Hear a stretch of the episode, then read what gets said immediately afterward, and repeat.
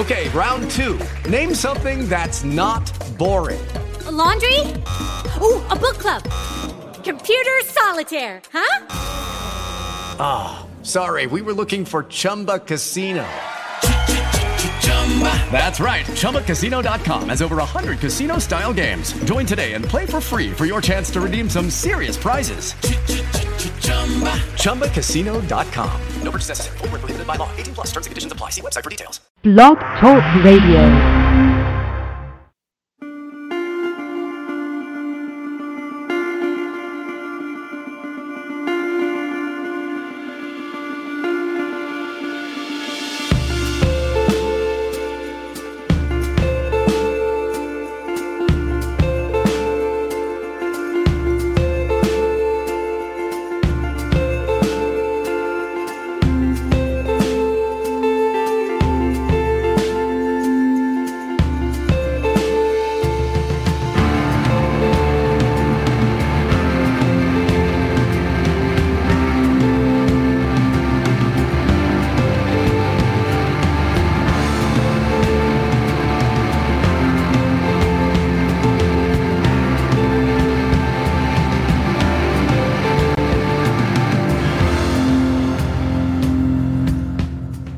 Good evening, everyone. This is the June 26th, 2015 edition of Don't Let It Go Unheard. This is where we discuss news, politics, and culture from the perspective of Ayn Rand's philosophy.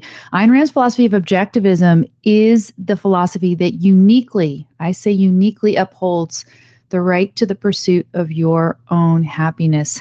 I'm your host, Amy Peikoff, and I see a lot of the usual suspects here in the chat room, including Chief Justice John Roberts. I'm just kidding. We always have here, well, not always, and I should not take him for granted. I thank him for his presence, but we have John Roberts here in the Blog Talk Radio chat room. And uh, I'm glad it is not Chief Justice John Roberts because, oh my gosh, this week um, I, I, can't say that any of what happened this week was unexpected. In fact, I probably would have predicted both of the outcomes this week, but that doesn't mean that it wasn't depressing to a large extent. So, in a nutshell, the Supreme Court this week homosexuals may now also, just like heterosexuals, have spouses with whom they can commiserate over their lack of control over their health care. Right? Homosexuals can choose whom they marry, but they still can't do anything about taking control over their own health care. That's the lesson that we learned this week. So, we're going to talk about those two important opinions, of course, but we have other things that we're going to talk about too. So, go over to my blog at don'tletitgo.com if you would like to see the program notes for today's show. And um, thank you to those of you who have written and said that they found the program notes helpful. Uh, I enjoy doing them, of course, and, and giving them to you guys, and, and it helps me to collect my thoughts. I mean, if I'm starting, you know, this late in the evening on Friday, I need all the help I can get to keep all of my various stray thoughts together about the week. And this week there is so much going on. Uh, something that should have been in the program notes and is not uh, is the horrible terrorist attacks that have happened over the past day or two in France, Tunisia, and I'm trying to remember where else. Uh, Tunisia is the worst. I, I understand there were 37 casualties in Tunisia. Uh, the attack in France, not as many casualties, but just as horrific in terms of the evil of the perpetrators. Kuwait tells me, uh, Pig fan in the chat room tells me Kuwait also uh, they have they was the site of a terrorist attack. From what I understand, because it is Ramadan, um, there is a you know kind of further, more than usual incitement by ISIS to anybody who is going to follow those scumbags to you know, go ahead and commit more terrorist attacks within the next month or so. So people should take, you know, as, as much precautions as as they can. You know, obviously you live your life, but be aware of your surroundings and um, What what do you say? If you see something, say something. Is that what the Department of Homeland Security is always telling us? But really, do you know if you uh, get wind of people out there who seem to be, in effect, aiding ISIS, feel free to go ahead and tag FBI on Twitter, for example, if you're out there on Twitter and things like that. This stuff can help, as you'll see with one of the articles that we're going to talk about this evening.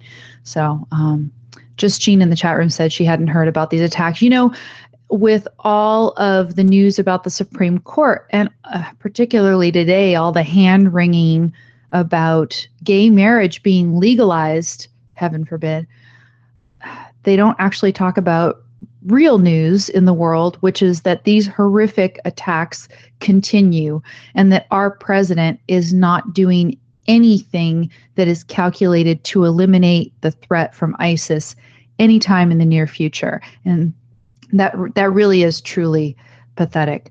Um, anyway, go check out the program notes and you'll be able to see what I've got planned to talk about this evening. You can chime in here at the chat room at Blog Talk Radio, as many of you already are.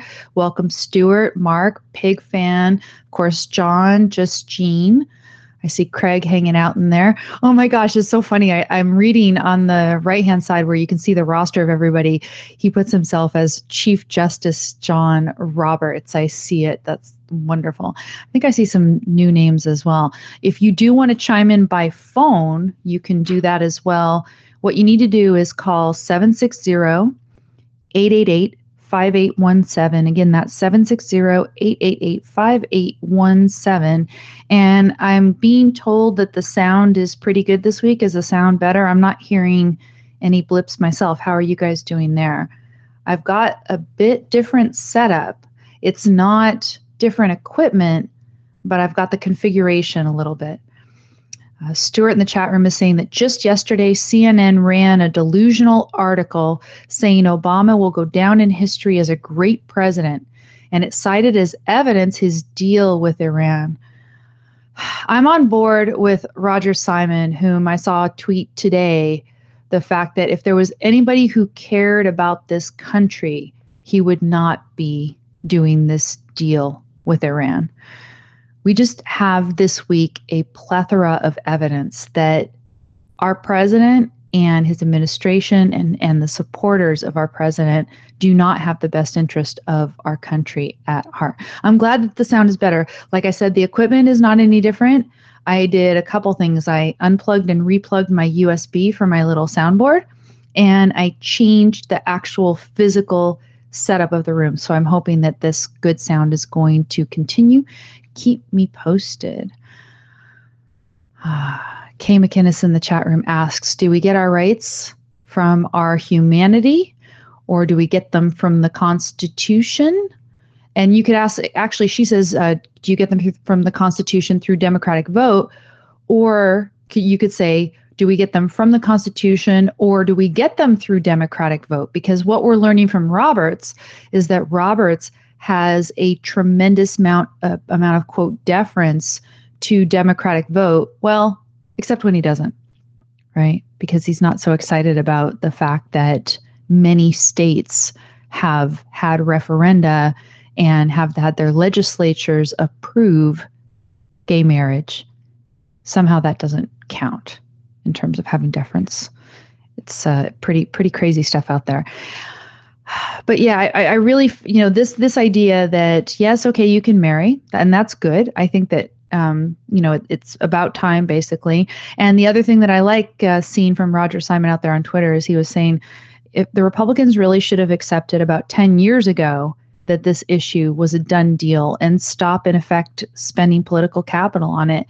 Uh, and yet, from what I saw on Twitter, because I follow Megyn Kelly on Twitter, I gather that Mike Huckabee was on Megyn Kelly just talking about how the world is ending because we have gay marriage. Pigfan says it's really annoying to see people flock to Hillary and Obama for being pro gay marriage, when they weren't up to 2013 and 2012. Yes, that's right. And this is the same Hillary who stood by her husband when DOMA, yes, the Defense of Marriage Act, was signed.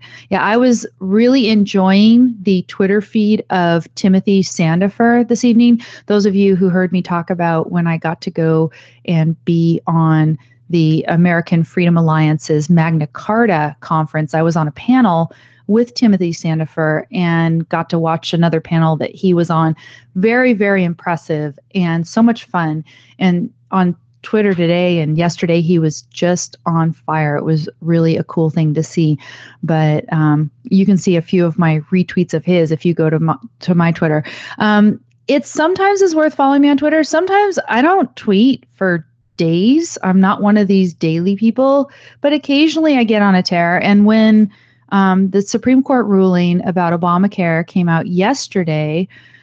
I went on and I was depressed. And I don't know that I was depressed because of it in itself. I was more having an echo, a reminder of how depressed I was the day that the first Roberts Obamacare ruling came out.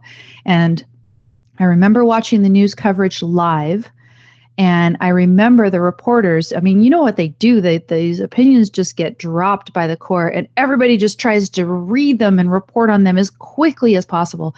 And these reporters are reading through it. And at first, they're saying the mandate was struck down because, of course, you know, they didn't uphold Obamacare because of the mandate as a mandate. Instead, they said it was a tax. And so you have this roller coaster that you're going through. The mandate is struck, everything sounds great. And then you realize that the bastard Roberts upheld it as a tax. Oh, okay. We have Chief Justice John Roberts is a different John Roberts. So maybe Chief Justice John Roberts. Now, see, the John Roberts in the chat room, who is our normal John Roberts, he is actually John Roberts. Now, I want to know the person who is signed in as Chief Justice John Roberts, is your name actually John Roberts or are you a critic of Mr. Justice John Roberts? Of course, you're welcome in, in the latter case, but um, I'll have to call one the Chief Justice and I will have to call the other our friend John Roberts. So, welcome, welcome.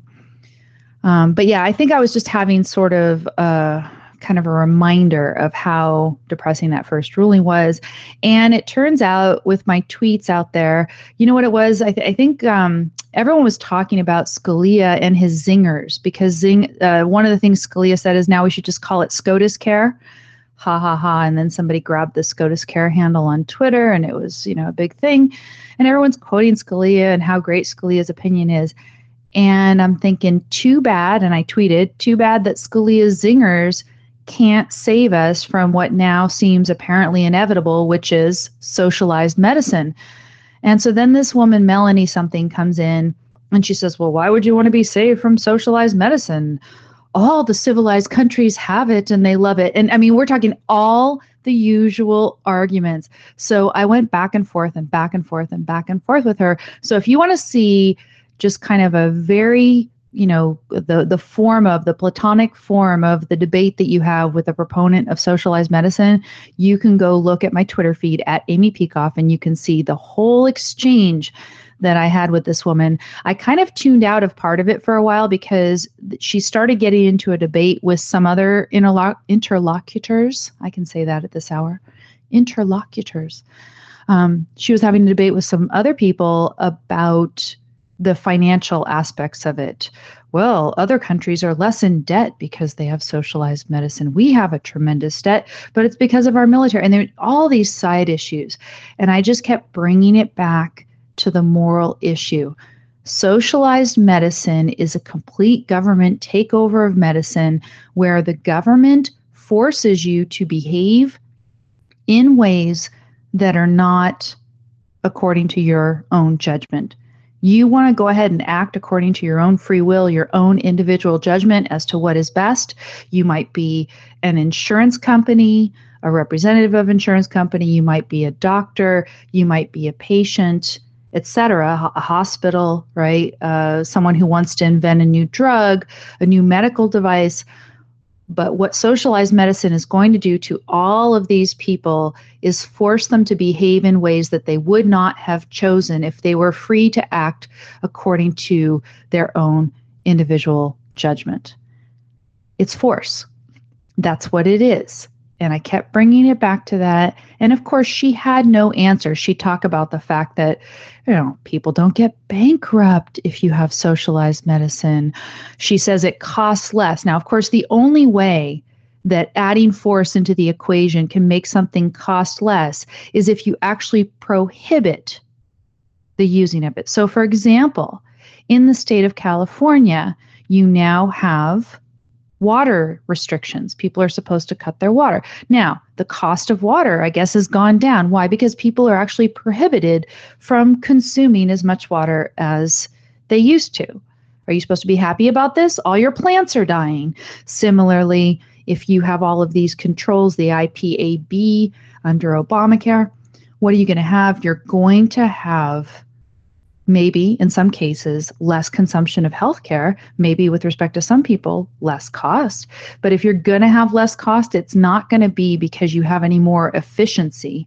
Efficiency comes through markets. Anybody with Economics 101 knows this.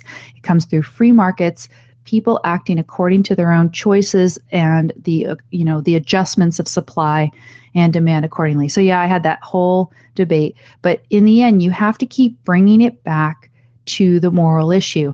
And that's really why when you talk about the ruling over Obamacare, a lot of people can say, oh, it was a really bad ruling.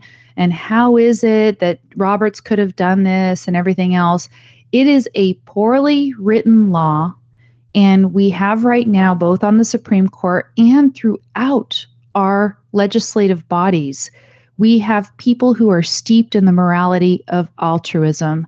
And so, really, what I took as the lesson of yesterday was this even if you have a well crafted legal argument, as the challengers in King versus Burwell, I'm sure, had, these people are arguing, best attorneys arguing before the Supreme Court, even a well crafted legal argument is no match for an altruism fueled socialist policy, which is what Obamacare is. And now, of course, we can call it SCOTUS care.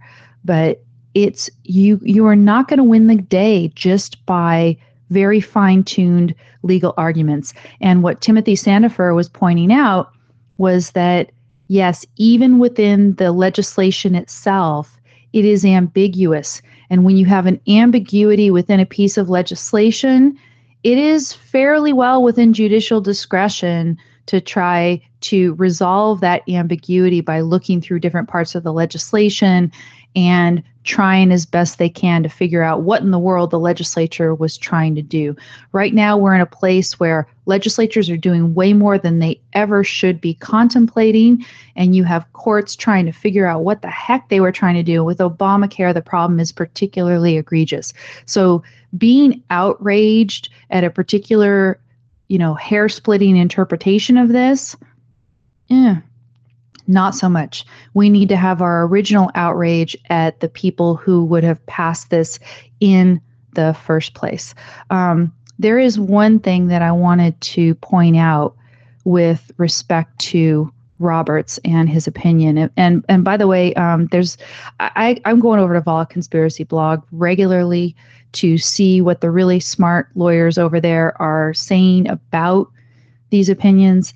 And I like this piece from Orin Kerr on the John Roberts, where he's pointing out that John Roberts in 2005 said that the ultimate goal of interpreting a statute is, quote, to figure out what Congress intended. To figure out what Congress intended. So don't be surprised when, you know, in King versus Burwell, he tries to go ahead and resolve the ambiguity that's in the statute. In some place it says state, in some place it doesn't say state, it says something else. And so what does he mean? Does he mean that you actually can't pay the subsidies unless it's the you know the exchange is started by the state? He's not looking at any sort of legislative history. And why is that? Because apparently with this, the normal type of legislative history actually didn't exist. There was, as Orin Kerr pointed out, no conference report for the a, the so-called ACA, Obamacare, to guide him, to guide Roberts. So what he does is he looks to the structure of the statute to identify its goals. And what Kerr writes is that by parsing the statute, he tries to figure out what in the words he used in 2005, the sponsors really intended in the language. And this is what he says in Burwell. Okay, are you ready for this? This is Roberts. And then when you hear this part, you're going to say, okay, he is an idiot. But listen, he, this is Roberts. He says, a fair reading of the legislation demands a fair understanding of the legislative plan. He says Congress passed the Affordable Care Act to improve health insurance markets, not to destroy them. End quote. I read that again. This is Roberts. Roberts is drinking Kool Aid. Listen here. He says Congress passed the Affordable Care Act to improve health insurance markets, not to destroy them. End quote. Can you believe he believes this? No, this is so not true. Congress did pass the Affordable Care Act because, again, it took a majority, and the majority who voted for this crap, they did it to destroy health insurance markets. Their end goal is single payer, and the only way they saw to get from here to there is to pretend that they want to help health insurance markets while in fact destroying them. And if you integrate this, this is something else I tweeted about. Again, you know, sometimes follow me on Twitter. I have things to say, but um, if you integrate this with another story, one that I had shared on the Don't Let It Go Unheard page a while ago, I'm not sure if I mentioned it on the show, but I saw a story about the fact that Anthem is about to acquire Cigna, a major, major competitor. And I don't know how they are nationwide, um, but in California, you've got Anthem and Cigna as like two major components of the health insurance market. If one acquires the other, you have drastically reduced any sort of quote competition in health insurance. And I see it as a huge step toward single payer because you're consolidating that insurance market. It's entirely in their plan. It's destroying a market, it's creating a single provider. So, this idea that the Affordable Care Act is supposed to improve it, not destroy it, no way. You integrate what Roberts did here in continuing to uphold Obamacare with the developments that are already taking place as part of the plan to destroy our market for medicine. And you see, you just see that socialism is not far off. And, and that's I mean, that that was really the sobering thing that we got this week. Anyway, he you know he says, yeah, they want what they want to improve the insurance markets, not destroy them. So, if at all possible, we must interpret the act in a way that is consistent with the former and avoids the latter. And yes, it is true that the insurance market will amble along a little bit longer if you keep the subsidies for even those states that chose not to set up an exchange. That's true the insurance market will amble along a little bit longer that way. So that's uh, that's that's the story about him. But um, you know what for Kerr says, Kerr says, you know, for the record, I don't have a view of whether Roberts is right about the statutory interpretation. He says he says I long ago decided to remain rationally ignorant about the merits of Burwell. That's Orin Kerr very smart legal mind, decided that he just wanted to step out. But he only wanted to point out that you shouldn't be surprised that Roberts is going to be somebody who, when an ambiguity arises in a statute, he's going to try to divine the intent of the legislature from whatever sources he can. It is too bad that there was not a conference report, and it is too bad that in that conference report there wasn't the uh, statement from Jonathan Gruber. If you remember, there was a statement going around from Gruber where Gruber said that the reason that they put you know state run exchange as eligible for subsidy in the legislation the reason they did that was to encourage the states to have the exchange um, And, and so that, that was actually a deliberate measure. They deliberately wrote a state run exchange and left out any sort of federal run exchange. Um, so it, it wasn't there. Roberts went for this. He upheld it again. No big surprise, but nonetheless, very depressing outcome this week. Uh, you guys here in the chat room are having a bit of a discussion there. Yeah, it's it's unbelievable, says Just Jean, that anyone, let alone Chief Justice Roberts, could say that the ACA has anything to do with improving markets. I mean, he's just taking them at you know face value. They say they want to save and improve the health insurance market. How you think you ever improve anything by adding force into the equation, by making people act against their own best judgment? How that can be an improvement I ask you. I ask you. Uh, it was funny. One of the exchanges that I had with this woman, this uh, Melanie woman, she was saying um, how healthcare, everything is a lot cheaper if you just take profit out of the equation. And I said, Well, you mean take profit out? It's like, well, if you take profit out of the equation, what are you taking out of the equation? You're taking morality out of the equation because what is profit? Profit is something that people earn due to the voluntary choices of two people trading on a free market. You just what you take that away? You just oh you know whatever, and it's like she's playing a chess game with people's lives and their choices and their values. And oh yeah, well you just take the profit away over here, and then look at how that nice math equation works out. Hey, everything's peachy keen no morality, no profit, no morality. She doesn't care. What she cares about is that these people who have been very sick were not bankrupted by their illness. That's what she cares about.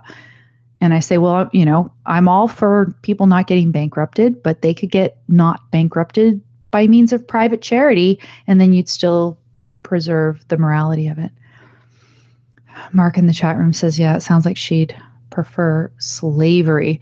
If you want to comment on this or other Supreme Court opinions, go ahead and give me a call 760 888 5817. And if you do call, make sure if you want to talk, you go ahead and press one. But we should go ahead and talk a little bit about the marriage ruling.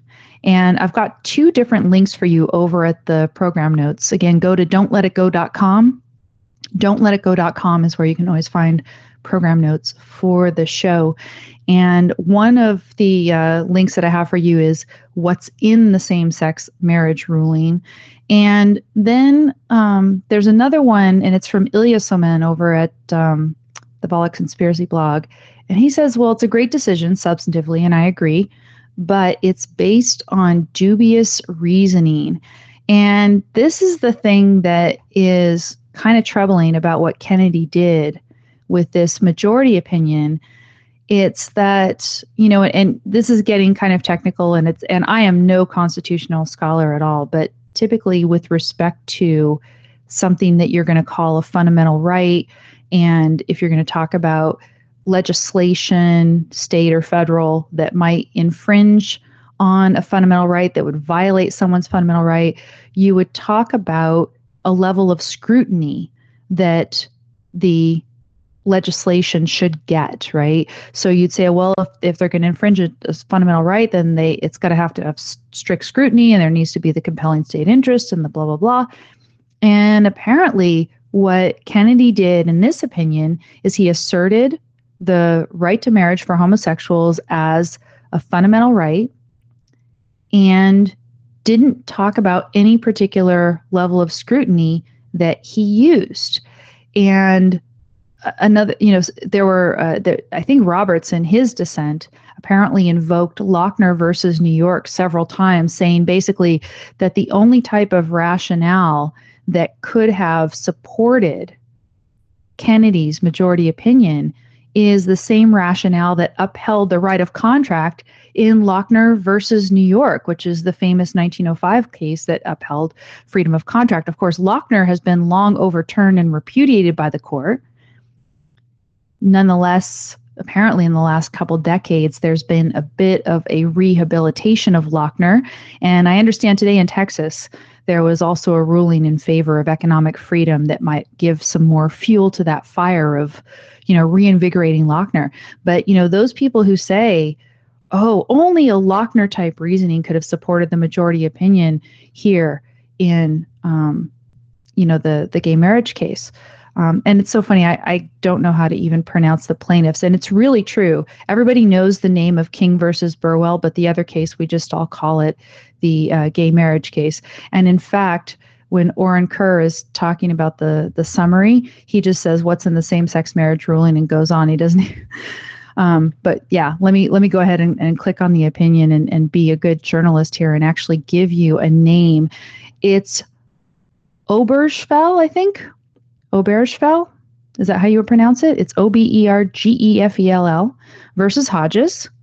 And uh, that is the actual name of the gay marriage case, as everybody is calling it. But, you know, what what is in there? Um, he talks about, you know, Justice Kennedy says that the Constitution is promising liberty to anybody, everybody. Um, we may not always see injustice in our own times. The founding fathers, in effect, weren't omniscient.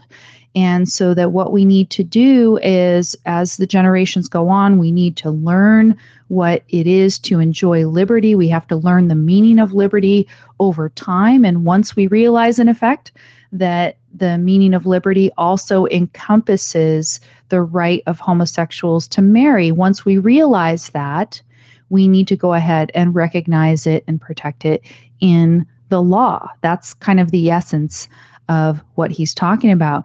But he says that, um, you know, if if you're looking at marriage being a fundamental right, then Kennedy writes that th- this same analysis compels the conclusion that same-sex couples can exercise the right to marry as heterosexual couples. Why? Because there are four principles and traditions that demonstrate all the reasons that marriage is fundamental. They apply equally to both same sex and heterosexual couples. And what are those traditions? Um, one is personal choice regarding marriage is inherent in autonomy. There's all sorts of other individual decisions, contraception, family relationships, child rearing, etc., all protected by the uh, Constitution. Um, second principle, right to marry is fundamental because it supports a two person union.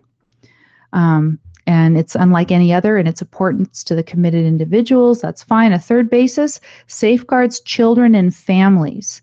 And he talks about the fact that um, you know, if you give recognition to the legal structure of the parents' relationship, this allows the children, quote, to understand the integrity and closeness of their own family and its concord with other families in their community and in their daily lives, etc.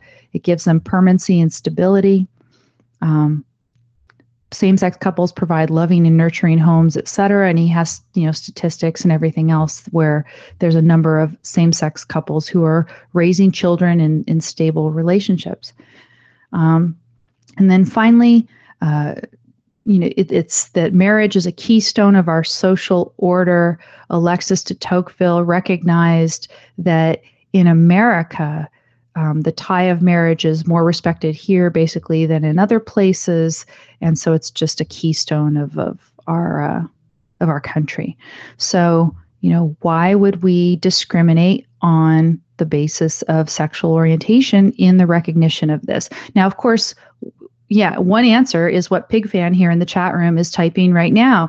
Um, one answer is to have the state not be involved in marriage at all uh, he says the state should just get out of marriage altogether.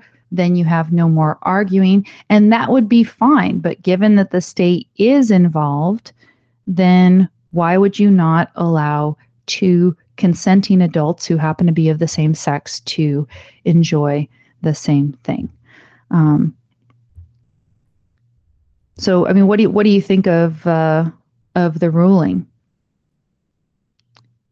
Yay for the raisins, says Justine. Yeah, earlier in the week, there was actually a really good ruling um, that if the you know if the legislature orders raisin farmers to keep raisins off the market. That is, in effect, a taking, and they need to be treated accordingly, which makes all of this price fixing, you know, actually have a lot more expense to it and maybe makes our legislatures think a little bit more about this. Uh, the VOR says, Why do we need to care what the SCOTUS declares? Uh, I mean, you need to care in the fact because it is going to affect people's lives. As I understand in Texas, there has already been announcements in some of the county you know courthouses et cetera that they will be issuing marriage licenses for same-sex couples very soon so you definitely care if you are a same-sex couple who lives in a state where gay marriage has not been recognized. You also care if you are an employer in any of those states where you might be required to give benefits to same sex couples who are now married that you didn't have to do before. There's a lot to do. Um, VOR says there's uh, too much acceptance that it's okay to wait for the decisions of a central authority. You know, one of the fun tweets that I saw out there is um, I guess there was this Onion's story and it was something like and I can't remember exactly the headline but it was something like this. It was Supreme Court on gay marriage. Who cares? You know why would it just be like okay that's great that's fine oh sure you know um, that that's what it should have been it shouldn't have been such a big deal and like Roger, you know Roger Simon was tweeting out there I think a lot of Republicans should have just realized this was a done deal. Now, I saw out there, I think somebody had shared this on Facebook. There's a pastor in Texas, I believe, who said he would light himself on fire in protest of this ruling. It just irks him so much, I guess. It disgusts him. I don't know what it is he's decided this is so morally repugnant to him that gay marriage is recognized in our country that he needs to light himself on fire in protest. Now, just to kind of show you the sort of feeds that I have on my social media, the person who had posted it, I can't remember who it was, said, Oh, I will willingly send him the matches. Mm, obviously, I don't want to see anybody light themselves on fire. Uh, Chief Justice John Roberts in the chat room here says, Ooh, Texas preacher barbecue. To me, I just think this is pretty gross. And um, I would say, you know, uh, I, I don't know. I, I, I, can't even come up with anything that is kind of for uh, prime time. Glenn Beck says there are 10,000 prepared to die for this. Oh, please no. Oh, please no. Prepared to die over gay marriage?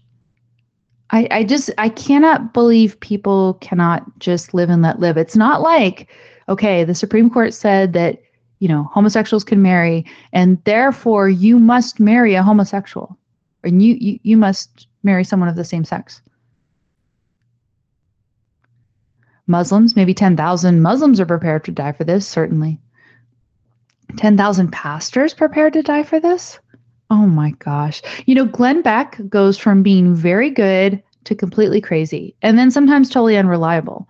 I don't listen to Glenn Beck that closely anymore, but I remember there were a couple times you'd see some big headline on Drudge about Glenn Beck is going to release this thing that's going to take down the Obama administration. It's so big. Tune in tomorrow. Oh my gosh, you won't believe it. And then you tune in and there's nothing absolutely nothing. So no. Um, but you know, so so what what is what is the issue with the reasoning in the opinion that everyone thinks is so horrible? And by the way, I have selectively kept myself ignorant of any Ted Cruz hang ring, you know, hand wringing over the reasoning in these uh, opinions. I know that Ted Cruz is himself against same sex marriage. So if I'm going to hear somebody talk about the dubious reasoning in this case, I'd much rather hear it from somebody who is actually substantively sympathetic to what happened. And that's what you get over at the Volokh Conspiracy blog. Uh, Ilya Somin writes that it's a great result, but it's based on dubious reasoning. Undoubtedly, he says, a momentous occasion for gays and lesbians. Um, so, so this is very good. Unfortunately, he says much of Justice Anthony Kennedy's majority opinion is based on dubious and sometimes incoherent logic. So he says, uh, first of all, with res- with respect to referencing the due process clause, he says Kennedy emphasizes that it's a fundamental right under the due process clause of the 14th Amendment. And he says the court has indeed long held that marriage is a fundamental right, and few would dispute Kennedy's claim that, quote, the institution is at the center of many facets of the legal and social order, end quote. But then Somin says the standard test for identifying a fundamental right is that the right must be, quote, deeply rooted in this nation's history and tradition, end quote. And he says you can't argue that with respect to I just set off my Siri here. Sorry. You can't argue that with respect to same sex marriage. It's not deeply rooted in this nation's history and tradition. So that's one part. So, so what happens is you see Kennedy adopting the fundamental right language that comes from the due process clause of the 14th Amendment, but with none of the apparatus. He's not able to show that same sex marriage is deeply rooted. Now, what he can do is he can say, well, marriage is deeply rooted, and here you're depriving a particular group of marriage based on a discrimination that in effect vi- violates equal protection. And that seems to be the direction in which that he's, you know, in which in which he's gone. Um, he says Kennedy's analysis of the due process clause uh, also tries to cabin the scope of his reasoning by emphasizing that the fundamental right to marriage is limited to, quote, a two person union, unlike any other in its importance to the committed individuals. And why would it be only two people and not polygamous, for example? I, I think I saw a number of articles out there kind of speculating, okay, let's have polygamy now. Why not? Um, he says the basis for the limitation is not clearly explained as well. Then linking due process and equal protection. He says he doesn't rely on due process alone. He tries to connect due process clause with equal protection.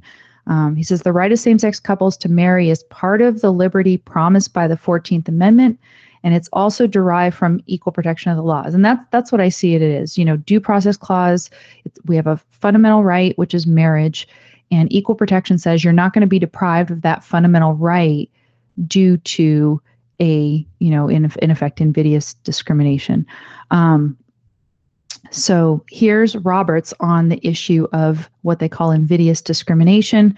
Uh, quote it is now clear that the challenge laws burden the liberty of same-sex couples and it must be further acknowledged that they abridge central precepts of equality. Here the marriage laws enforced by the respondents are in essence unequal same sex couples are denied all the benefits afforded to opposite sex couples and are barred from exercising a fundamental right. Especially against the long history of disapproval of their relationships, this denial to same sex couples of the right to marry works a grave and continuing harm. So, again, you know, if you say, okay, given that the state is involved in marriage, why would you deny this to same sex couples when you've allowed heterosexual couples to have this. Now, uh, to me, you know, speaking as myself, Amy Peikoff, I would not have the state involved in marriage at all. But given that it is, why would you deny this? Um, now, Somin writes that all of this is true in terms of the um, the harm to same-sex couples, etc. He says this is true as a matter of historical fact. Um, and he says the longstanding exclusion of gays and lesbians from the right to marry was surely linked to the severe prejudice against them and the many injustices they were subjected to. It's also true that exclusion from marriage harms gays and lesbians in a variety of ways. He says, but usually, even laws that harm people severely only get minimal, quote, rational basis scrutiny under the Equal Protection Clause. And he says this is a highly permissive standard of review that laws banning same sex marriage could likely pass. He says discriminatory laws are only subject to a higher level of scrutiny if they are based on a quote suspect classification such as race or sex. Gay rights advocates have argued that it does you know, discriminate on the basis of sex, and he agrees with this. Um, but Kennedy only hints at this argument, but he doesn't say it explicitly. And this is why Somin says this is a, a big problem. You have a ruling that comes out correctly, but doesn't adopt the full measure of the reasoning that should support that ruling. So he's saying here, you should say that when you are banning same sex marriage, you are discriminating on the basis of sex, which is traditionally in the court's language a suspect classification, and that's why it should be invalidated. But Kennedy did not say that. So Kennedy got the result that he wanted, didn't use any of the court's traditional reasoning for cases that come under, for instance, due process and equal protection. And this is the problem. It basically leaves everybody at sea. You know, next time there's a case coming up that you know, a right that hasn't really been upheld before and stuff, you know, what sort of framework is the court going to use? Is it going to use rational basis scrutiny? Um, what is it going to classify, you know, other things that homosexuals are arguing for? Is the discrimination going to be on the basis of sex or is it not? Who knows? Um, in previous gay rights decisions, Kennedy apparently and I'm reading from Somin again. Uh, Kennedy has suggested that discriminatory laws should get a kind of heightened rational basis scrutiny if they're in large part motivated by animus. And he says many uh, observers, myself included, thought that he might adopt a similar rationale in today's decision. However, Kennedy did not use the word animus and he didn't talk at all about the level of scrutiny that applies in this case. He gave no guidance. It's just like classic pragmatism. You know, the, a right because in effect people demand it we are going to be satisfying the multitudes of demands. Of course, it's cloaked in the language of liberty and understanding what the meaning of liberty is fully over time, which is something that I'm sympathetic to. I'm very sympathetic with the idea that the founders did not fully understand what rights were or who possessed them, otherwise, they wouldn't have had slaves. They wouldn't have put any concessions to slavery into our founding documents. I'm, I'm sympathetic to that, to this idea that we do understand things more fully over time and that it is right for us to apply that understanding of the concepts in the cases we face today. This is all good. But Kennedy does that, but then he doesn't really apply the various legal categories that the court has been holding to in precedent, you know, in this type of case.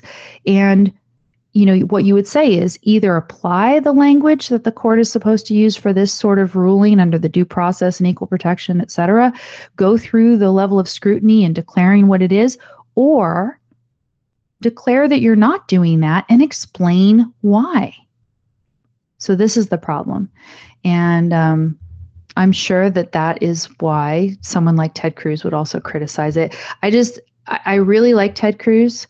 And in fact, I put at the very end of the program notes for today as the good news item. And I just think you should all watch this. It's a, I think about 17 minutes worth of Cruz. He is in what they call the center seat on this show with Bret Baier on Fox News. And all of the different people, some of them liberals, some of them conservatives, are grilling Cruz about various topics. And I think Cruz does an excellent job on all the stuff that they're talking about. Um, they don't talk about the same sex marriage issue, luckily for Cruz. Uh, I, I enjoyed watching it. There was only one issue where I thought, okay, he fudged a little bit, and I would have liked to have seen him give a straight answer.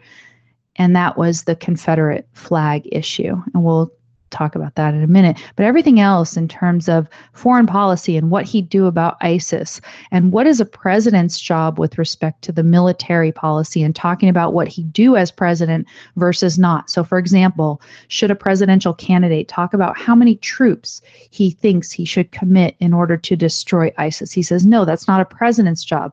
The president tells you what the mission is, he declares what the objective is, and he asks his military advisors to tell him how best that objective can be achieved and what level of troops and the, everything else. So that politicians who are saying, you know, how many troops should go here or there, whatever, he thinks they're kind of talking out of their something I don't want to say right now. So um, I don't want to watch Ted Cruz talk about this, but I imagine that the sort of errors and reasoning that Ilya Somin over here on the Volokh Conspiracy blog is pointing out are the same sorts of things that Cruz would point out. The difference is I can stomach Ilya Somin when he's talking about this because he, like me, is sympathetic to the cause of, of gay marriage. And so he said he likes the outcome, but not the reasoning. And I feel importantly, you know, just repeat it here for the record again, the same way about Roe versus Wade. Roe versus Wade upheld a woman's right to abortion on a terrible, nearly non existent foundation. Uh, nothing like what it should have been. And again, that was a very pragmatic decision. And look at the consequences. It has put the right to choose to have an abortion at risk ever since. And at some point, maybe if we end up having a President Cruz, which in so many ways I think would be great, we'd be at risk of actually losing that right. Maybe not. Maybe not, you know, especially with people like Kennedy and and the other justices on the court, but we might.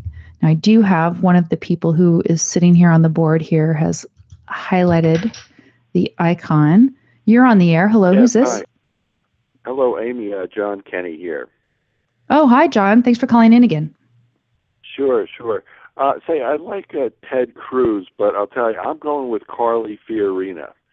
Mm. Uh, two reasons. Um, I, I think the uh, modern day electorate is so utterly stupefied by generations of government education and propaganda that no white male Republican can win. Now, I know okay. Ted Cruz kind of Hispanic, but that's too close to being white. In fact, he's already been smeared as a white Hispanic.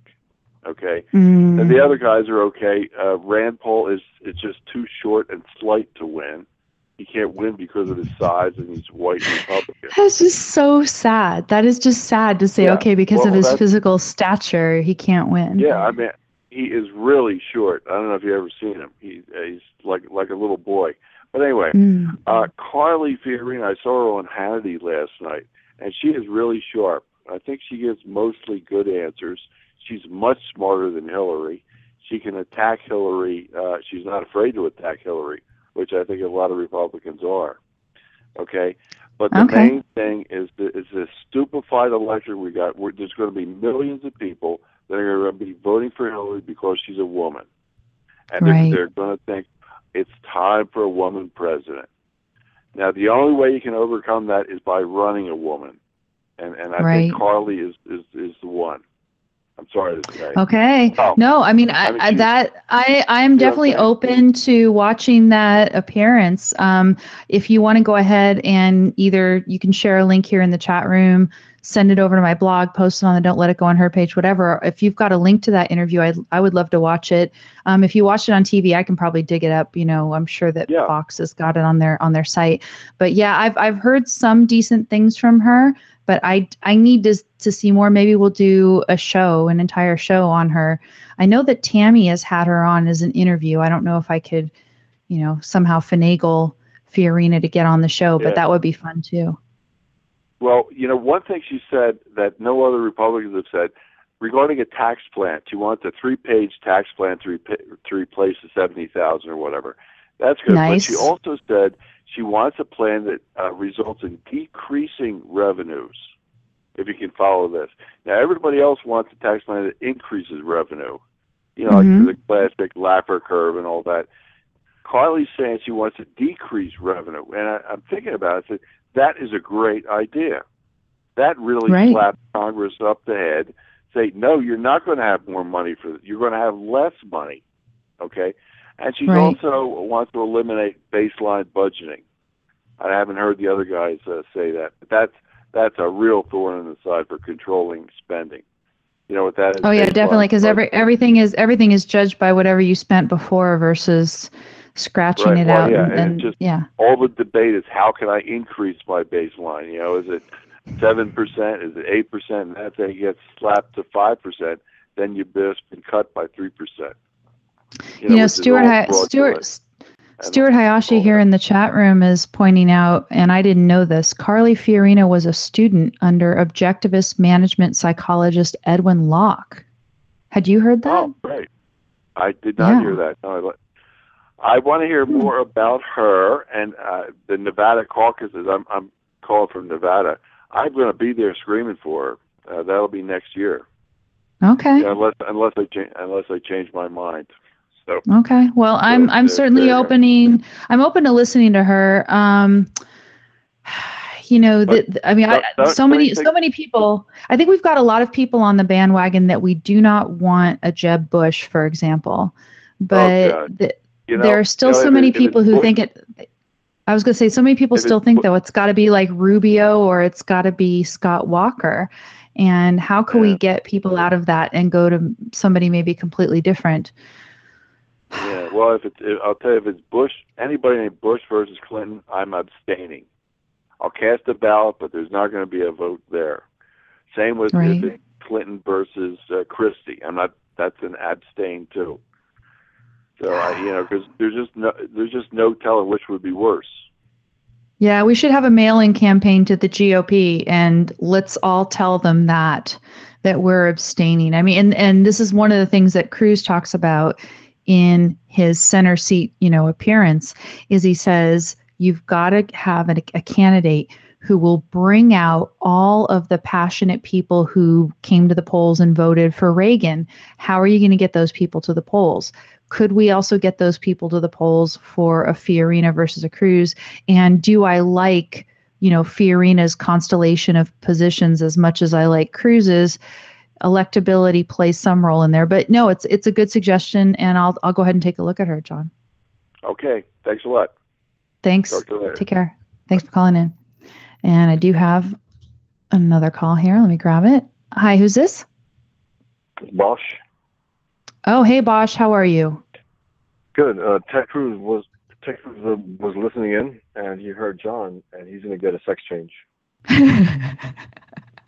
Really, that's the um, I was I was going to ask you, by the way, you know, what what are you this week? Because last week you called in, and I think you announced that you are now uh, a black woman. Was that what you were last week? Yes.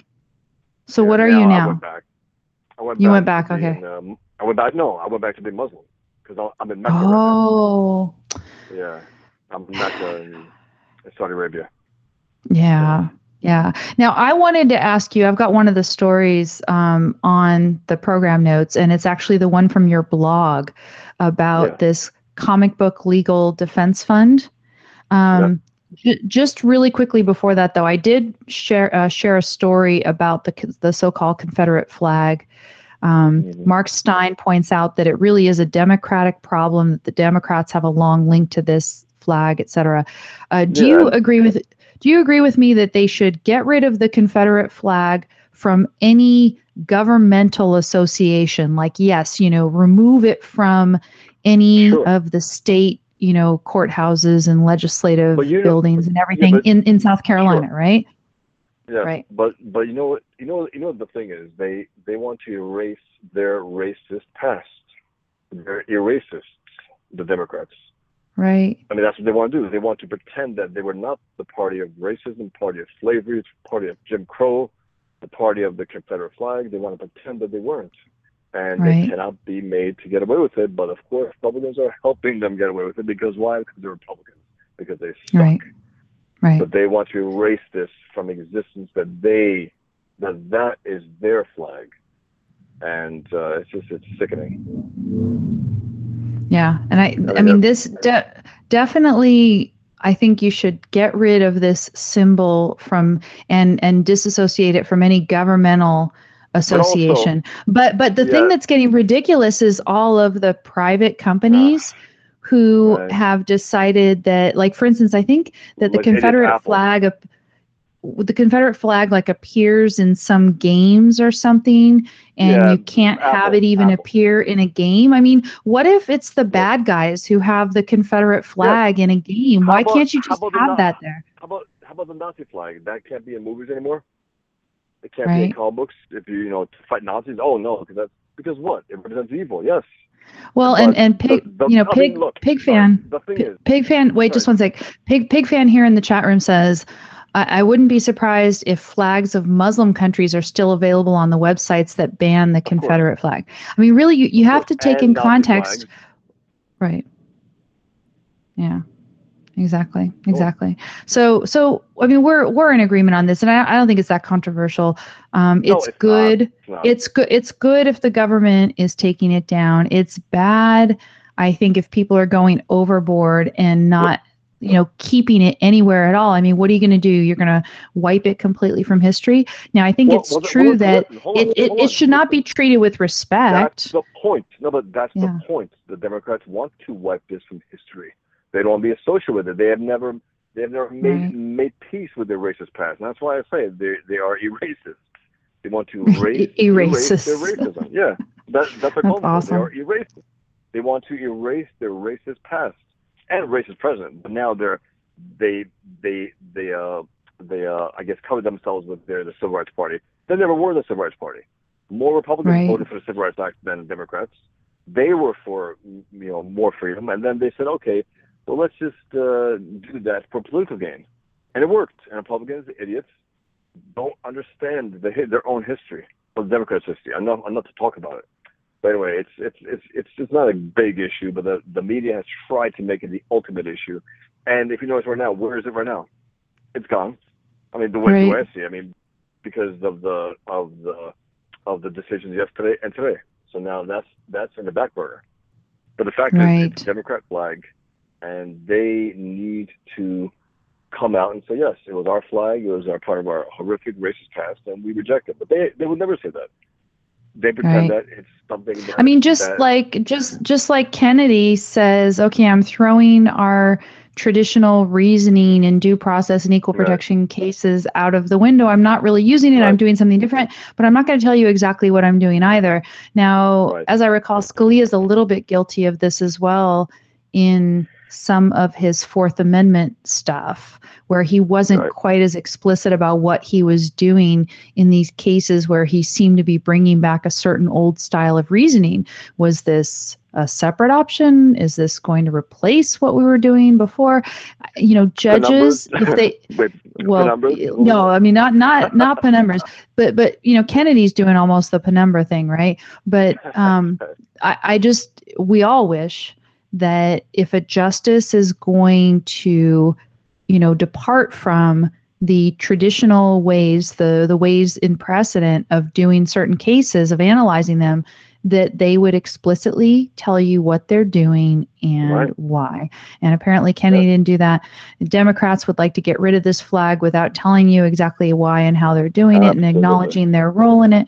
But let, let's go on let's go on to the comic book legal defense fund first tell everybody what is the comic book legal defense fund what is this organization when I first when I first heard about it was years ago. There was uh, I think the name was Mike Diana. It was a, a, a comic book uh, store owner who had some comic books in there, which I guess had I guess some explicit, uh, explicitly pornographic images, and he got arrested.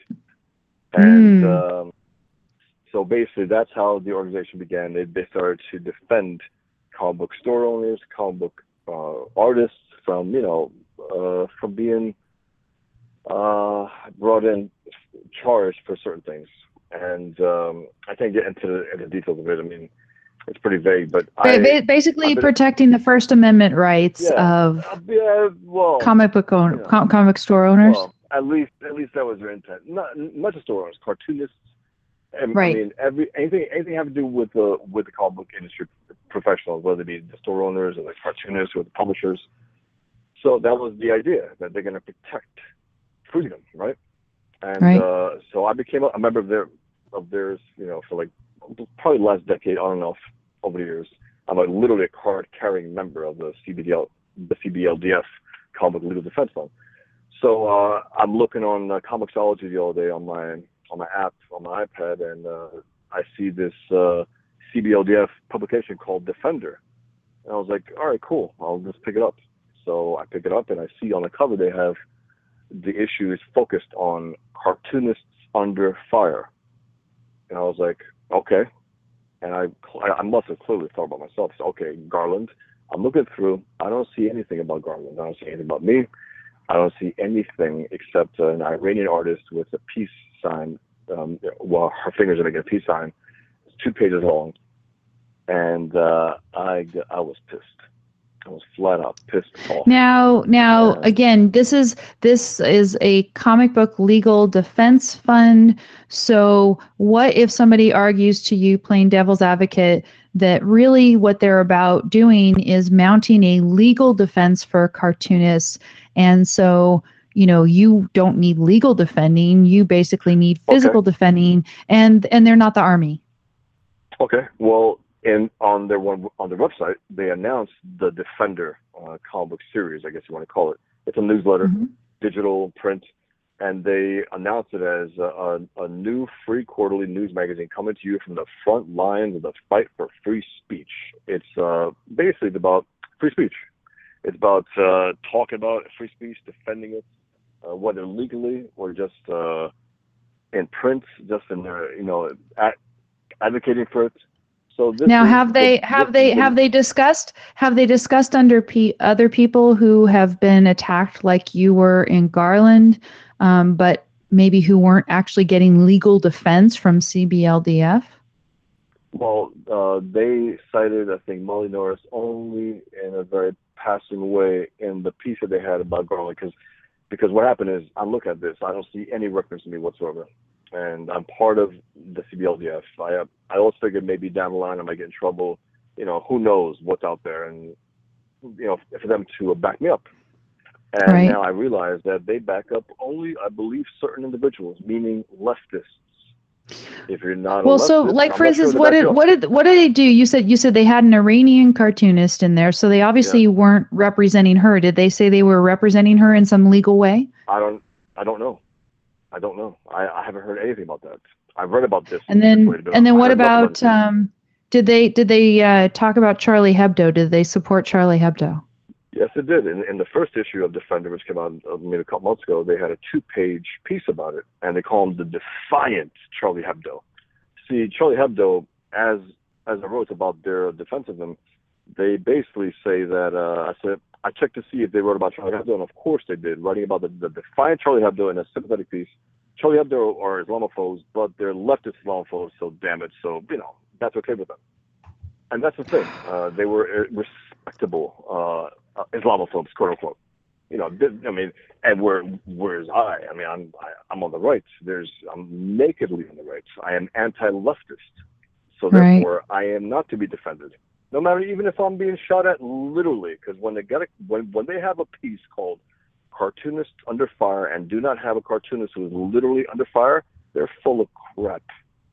And I called Right. them out on it, and I, I'm really pissed off. And I had I had two interactions with the one with the executive director Charles Brownstein and another one Mitchell Ger, um, Berger, who was uh, one of the founding uh, members of the uh, organization. And uh, both both of our exchanges sucked. It didn't really get anything out of it. And one of them um, tried to suggest, well, it was covered. Garland was covered on their website. I go on their website. Right. There's no mention of me. Again, I'm a member of CBLDF. I'm a cartoonist. I'm an Eisner Award nominee. I've been to events with CBLDF. I've met Charles Brownstein on a number of occasions. Uh, Right. So this is just they try to, like the left is doing with the Confederate, that they try to erase me from existence, and thought Right, that they and- and- with it. and And and, and here i mean there's there's a there's a couple things i mean first of all they already have taken on the role of doing more than providing quote legal defense because they have spoke they they have spoken in support of these other the car these these other cartoonists who are who are coming under attack even if it, the you know the second. attack is not from a government right Right. Yes, I think about this also. Uh, they're leftists, so they're to me they're fundamentally anti-American. So this is why they can't wait to defend the French cartoonists and the Iranian cartoonists. American cartoonist who draws uh, Muhammad, especially if he's not, not leftist, he is to be completely ignored. Completely Wow. ignored. And the only piece that they had on their site about Garland, it was a critical piece about Pamela Geller. No mention of Mm. the no mention of the cartoon, no mention of the nature of the event, that it was a free speech event. And Mhm. they thought they can get away with it, and they're not. Speaking Pamela of, of about today. Yeah, yeah. I, I definitely recommend that people go to Pamela Geller's site, pamelageller.com, and see the piece that she did about CBLDF. I, under, I understand that she was very livid. She was very livid. Oh, yes. Um, Pig fan- cartoonish hypocrites. yeah. Here in the here in the chat room, Pig Fan is asking whether you heard that the Southern Poverty Law Center has done posters of women, including Pamela Geller and Brigitte Gabriel, who stand up to Islam. I guess basically they're making fun of them or something. A hit list. I mean, they do put uh, quote unquote hate groups. By the way, the Southern Poverty Law Center uh, has made me a quote unquote hate group, an individual. all by yourself. All by yourself. you know, imagine they say I- that one person can do nothing. You can group. be a hate group. You can be a one man hate. Anyway, apparently, Megyn Kelly, yes, she has not displayed your Muhammad cartoon that we know of. Mrs. but- wait, sorry, Mrs. Independent. Yeah, yeah. But Megyn Kelly was apparently talking about the Southern Poverty Law Centers doing this, you know, hit stuff on Geller and, and Brigitte Gabriel. And apparently she whooped the liberal guest. That is a quote, a direct quote from Pig Fan here in the Blog Talk Radio chat room that Megyn Kelly whooped the liberal guest. So that's good news to hear. Uh, Pig Fan, if you do have a um, a link to a video clip, we always love to watch Megyn Kelly whooping liberal guests about free speech. I think that's awesome. So She's if people want to read more, she. Bosch, if uh, if people want to read if, if if people want to read more about your run-in with CBLDF, they go to your blog at don'tletitgo.com. Fawstin.blogspot. No, Oh yeah, sorry. My blog is don'tletitgo.com. Yours is Yeah, you looked good, fawstin.blogspot.com. I guess I'm getting tired. This means I'm getting tired because I'm saying mine is One thing yours. though, also, uh, one thing, uh, to anyone who's listening in terms of, you know, you, you brought up Megyn Kelly. Um, I have a piece called, um, what, what do you call it? I'm sorry. One second, one second. It's called, uh, if the media supported free speech, dot, dot, dot, dot, and you can see visually what I mean. If the media Ah. supported free speech. And also one thing, Geert Wilders tried to get, uh, tried to get me to Europe at this event to a gallery to show Muhammad cartoons, you know, specifically mine, and Right. uh, that fell through because they wouldn't do it. The uh, the uh, Parliament would not do it. So then he tried to get it on television, and they blocked it last week. And then, they, but they finally put it out this week. Hundreds of thousands of people have viewed Muhammad cartoons, including mine, on Dutch TV. on Dutch national TV, So- not on our television, but on No. Dutch TV. And, they and can see, see it, it. It's, it's on my blog. It's on YouTube. It's all over. And even Yep. some uh, some uh, magazines in Europe have, uh, you know, at, at least websites have shown the visual of my cartoon on television, talking about it, which is pretty cool. So Europe has shown more grit, more steel than America in this, and it's uh, it's pathetic. And this is this is an American event, Garland. Now, PigFan has put the link over here in the chat room. Let me see. I don't know if I'm, I would be able to. Okay, I think I can copy it. I think I can copy it. I'm hoping I can copy it and save this link. That would be very good. Um, if you also want PigFan, if you could go to the Don't Let It Go Unheard page on Facebook and post it there, pretty please with, I don't know.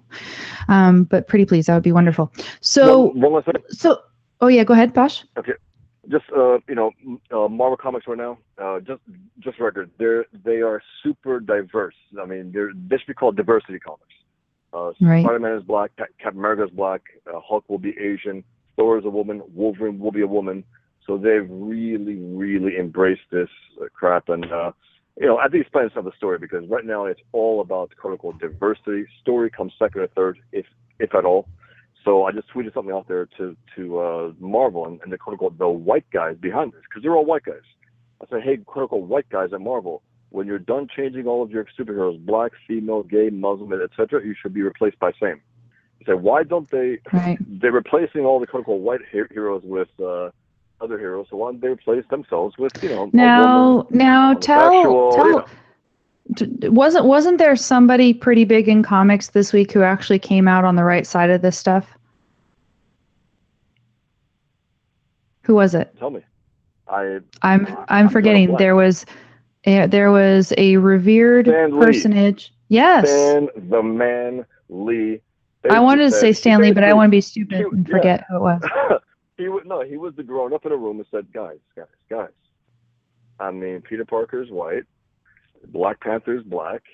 You know, let them remain what they are. You want to create new black characters, new homosexual characters, new female characters.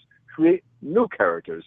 Stop piggybacking on the old characters because in a lot of ways they're these characters they're they're not earning the right to be these heroes just by I mean and Marvel is just trying to basically Marvel is telling us look if we put a new homosexual character out there a new black character out there he won't sell. You know we we know that. See, and and really Like- all of this, all of this where they're doing this to these old characters is just the latest and most horrendous version of this piggybacking on old people's work Yeah. because people have been piggybacking on old people's work for forever. But now what they're doing is they're using people's work to basically promote the values that were opposite than the original creators were actually trying to promote in some cases not in all cases obviously Not no But- offense, but some. But okay, okay. Miss Right. Marvel, Miss Marvel, she was um, hero Marvel, right? An American. Now she, now Miss Marvel has been adopted by a Muslim Pakistani, in you know, in the Marvel universe, who has superpowers, right? But she never has and never will fight those who quote unquote perverted Islam, Right. right right So she, she's been around for about, about two years now.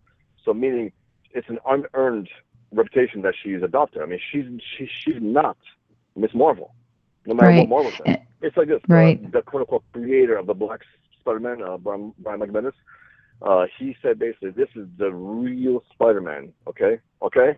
This has to be the real one. Meaning, I mean, in in in so in so in so many ways, it's it's it's also this primacy of consciousness idea. It's like Yeah. all we have to do is just declare that this is it, and and, Yeah, and you know, and mind you, it is it is fiction. It is fiction, but they're basically trying to erase the fact that there was a creation by somebody else that preceded it, a creation of a character that had a particular identity. Let's just you know make it whatever we And want he- because of And our this writer agenda. keep- and this, this this writer keeps referring to him as my creation, my creation. Spider-Man is not your Mm-hmm. creation. Miles Morales is. You could have Miles Morales become any superhero you want. But you want to piggyback on this character. Right. And also, you know, he uh, he revealed to Daily News. This is how this is how irrational this guy is about uh, diversity. He said he was in a store and his daughter put on a Spider mask and said, "I'm Spider-Man." He said he started crying. Why? Because his daughter is going to grow up in a world with a black Captain America, a black Spider-Man, and a female Thor. This is Right. what we're dealing with here. This is the mentality. Right. And look, Yep. I mean, within within a story, you could have a black character take over a, a certain thing, but if if that's meaning that has happened before, Thir 20, 30 years ago, James Rhodes took over for Iron Man, and it was a, an organic story. Uh, uh, Tony Stark could not be Iron Man. He took on the mantle. It, it, it was organic. It was real. But now, think about it: Black Spider-Man, Black Cat America, Asian Hulk, female Thor, female Wolverine, all at the same time. This is an agenda. It's not an organic, you know, thing that's happening. It's an absolute leftist, hardcore agenda of unmaking Marvel Comics. Well, and um, you tweeted something earlier about Marvel. Marvel had some weird thing happen Huh. to them recently. What was it? Yeah. Well, there was uh, the uh, the uh, talent scout for Marvel. Is this is this what we're talking about? Yes, I think so. Okay. Go ahead. Talent scout for Marvel said that uh, these two guys who who won this, I guess, informal competition uh, to, for uh, for Marvel were he uh, they were offered jobs, and both of them have not re- replied. And this guy was really shocked. So I wrote back. I said, "Well, well, maybe they've been reading current Marvel comics." Where they're like, Wait a minute. I, I, I still I still don't believe suck. actually that these guys would not respond and get a job because anybody in the comic book industry is basically dying for any kind of a real job, I would assume. And even if the comics are bad, I I mean, and and why would you why would you knowingly participate in the competition if you didn't want a job? But that's another I don't know. I've I've got Uh, I've got a couple stories that I want to um, talk about before the end of the show. One of them is All right. something that is right up your alley. If you want to stay on for it, it's up to you. It, it's a well, story. I got to get on the run. Of, I'm in Mecca, and the people just found out where I am, so I got to get on the run. But I will listen. while, while okay, I, I I appreciate it, Bosch. Thanks for calling in, right. and we'll uh, we'll talk to you next time. Okay, so this story is actually right up uh, Bosch's alley, so hopefully he does continue to listen. It is from Bloomberg View, and the headline is FBI rounding up Islamic State suspects. And this is just a continuation of a story that we've been sort of following ever since Garland has happened, which is that um, what Pamela Geller did in Garland by organizing this contest in essence has helped to flush out information about a vast sort of network or at least give FBI information about how some of the so-called lone wolves which are not anything like lone um, but how they're in effect recruited and and wooed by ISIS if you could even call it that here. Uh, and so, what they say is one thing for sh- what they, they've done recently is they have shifted their emphasis from they used to just sur- uh, surveil these people who they thought were sort of suspects, and now they've shifted towards arresting them sooner rather than later. I guess seeing that maybe their primary goal is not necessarily to go and join ISIS in the Middle East, that they're actually taking seriously ISIS call to commit attacks here in United States. So they're shifting focus, the FBI is shifting focus to looking at people who might intend to commit attacks here, which is you know reassuring. It's, it's good to see.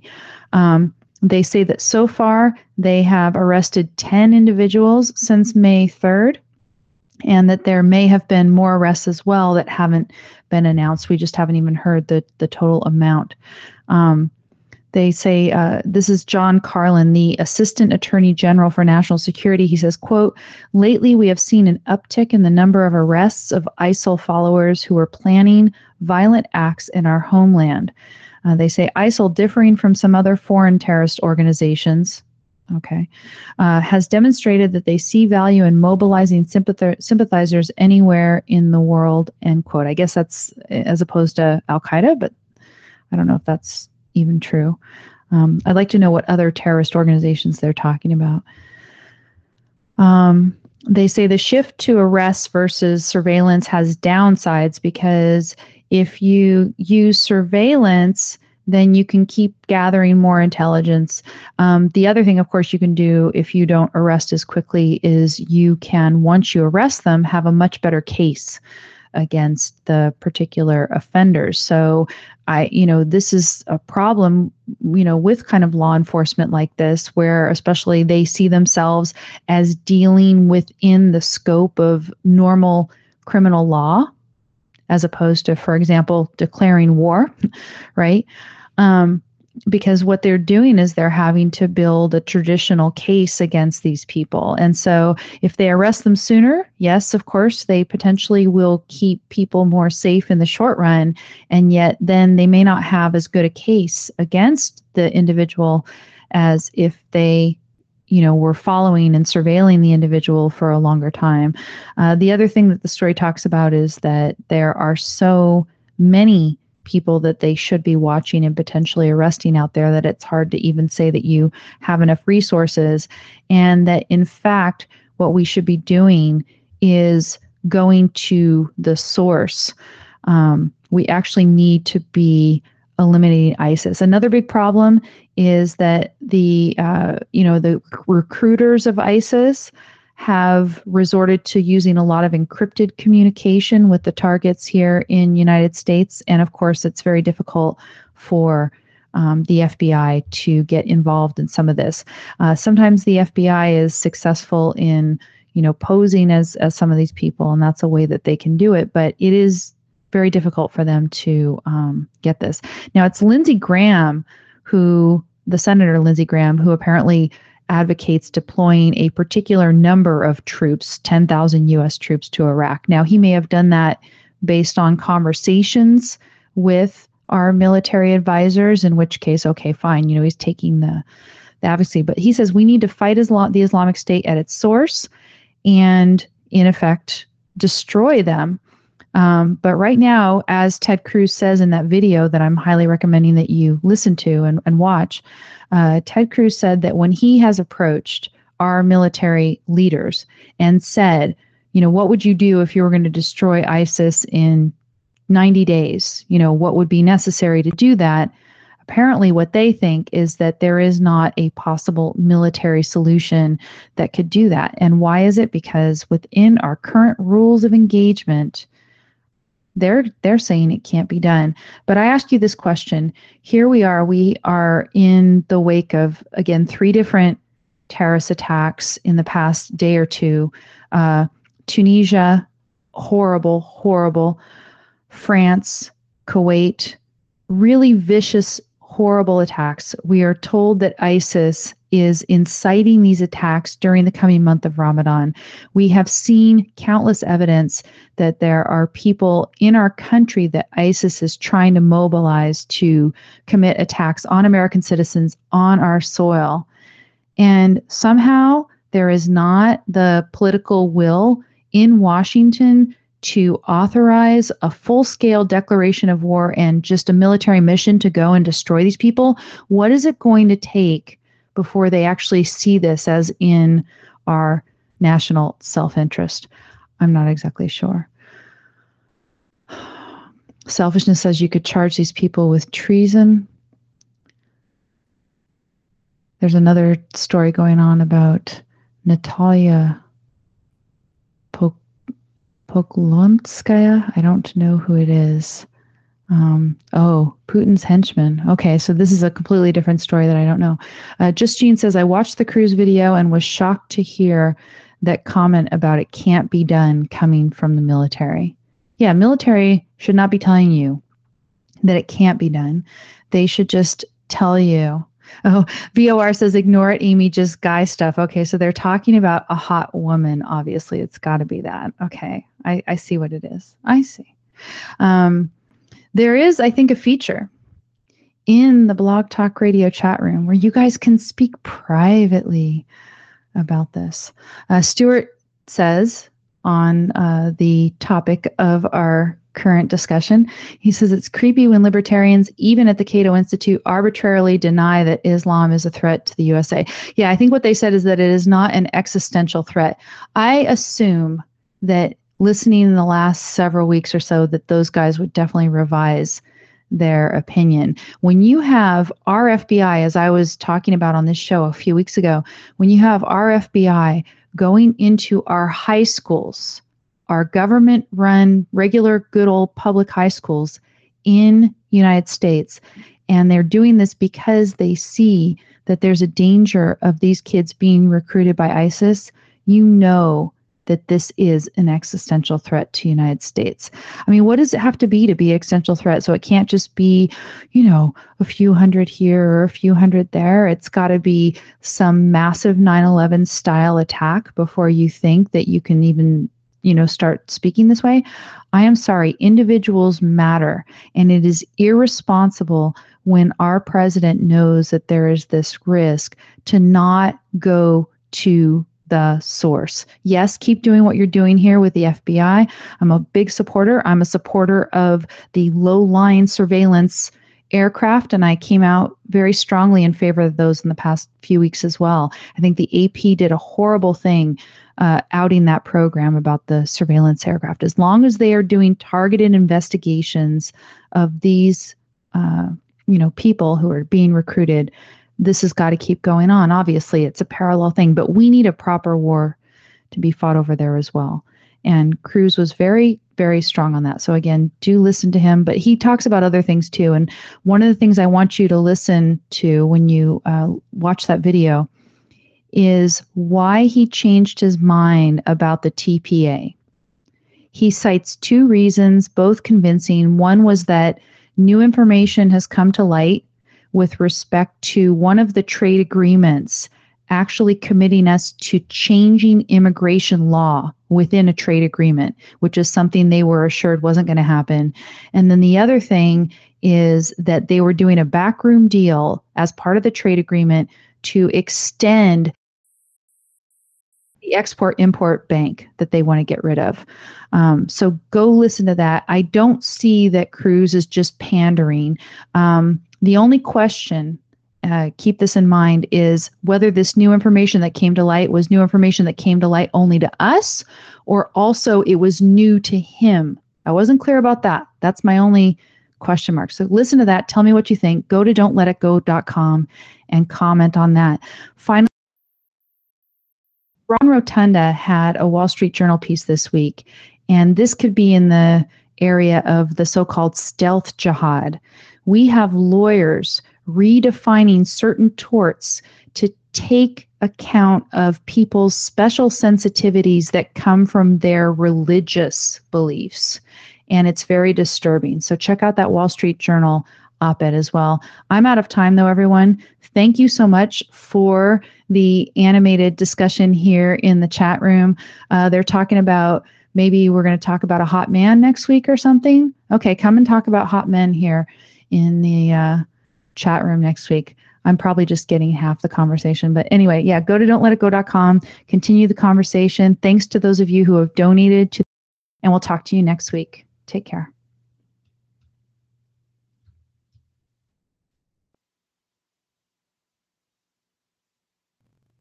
Hello, it is Ryan, and we could all use an extra bright spot in our day, couldn't we? Just to make up for things like sitting in traffic, doing the dishes, counting your steps, you know, all the mundane stuff. That is why I'm such a big fan of Chumba Casino. Chumba Casino has all your favorite social casino style games that you can play for free anytime, anywhere with daily bonuses. That should brighten your day a little.